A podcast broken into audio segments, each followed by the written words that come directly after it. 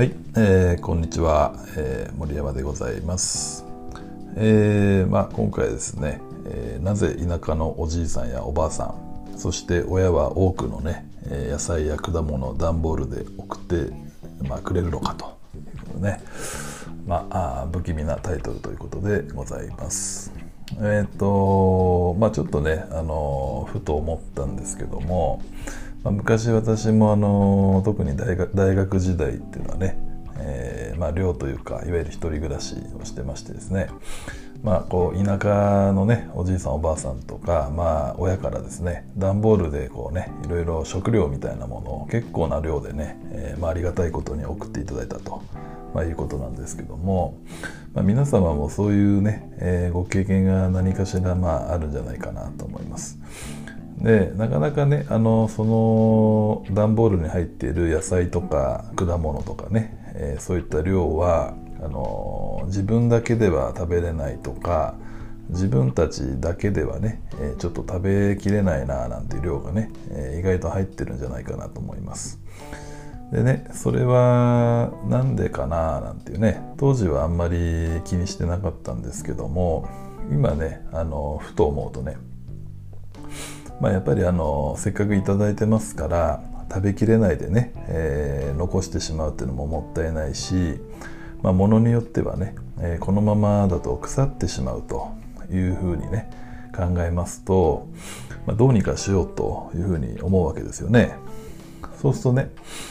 まあ、なんとなくね周りの方、まあ、昔ですとこう近所付けなんかもあったと思いますから近所の方にね、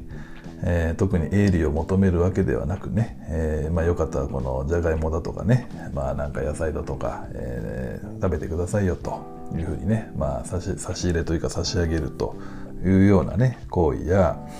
まあ、普段お世話になっている方にね、え渡すとか送るとか、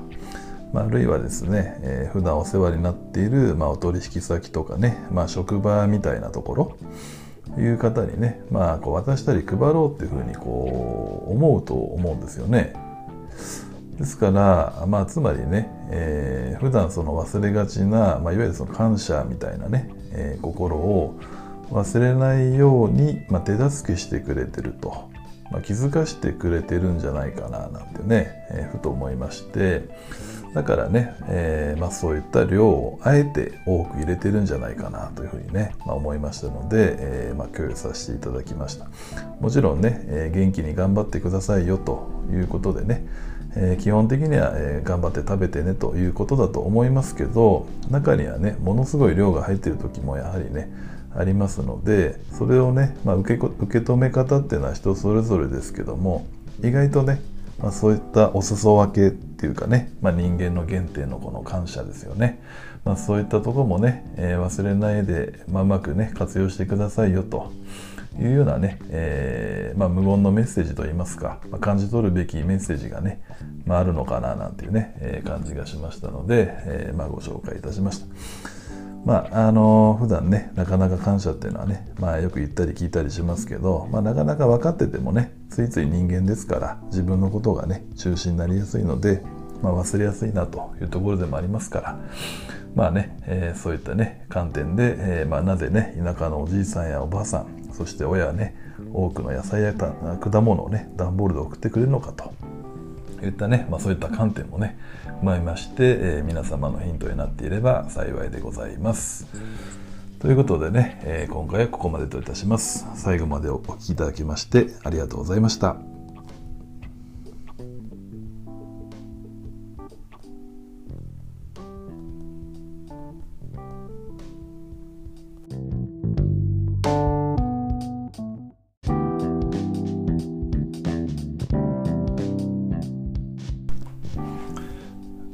えー皆様こんにちは。森山でございます、えー今回はですねまああ朝礼で結束力を高めるヒントということでね。まあいつも通り不気味なタイトルでございますが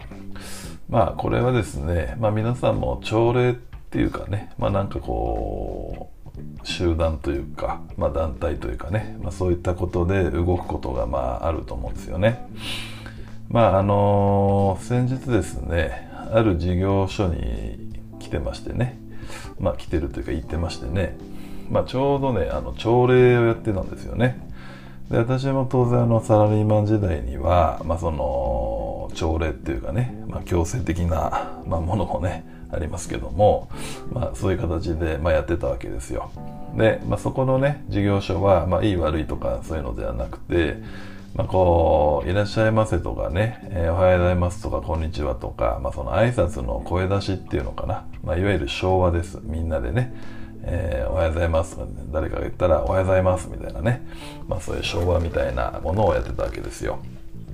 で、そもそもね、えー、違うところでお話してますけど、まあ、いらっしゃいませってことはそもそもいらないんですけど、まあ、それはちょっとともかく別としてね、この時にね、えー、基本的には、あの全員揃ってるわけですよね、朝礼ってわりかし。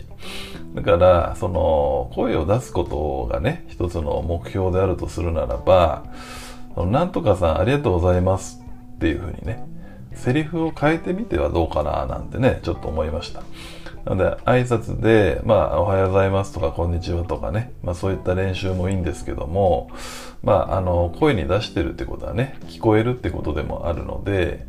まあ、あなんとかさん、ありがとうございますというのをね、えー、まあ、一人ずつ順番に回っていくっていうのかな、イメージとしては。そうすると、まあ、あの、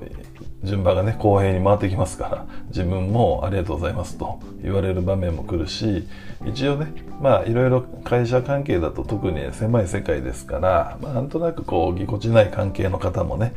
いらっしゃると思うんですよ。まあ人間ってやっぱね、好き嫌いもあるし。まあそういった中でね、朝礼っていう、まあ朝の状態って脳の状態もすっきりしてるし、基本的には爽やかな気分だと思いますからね。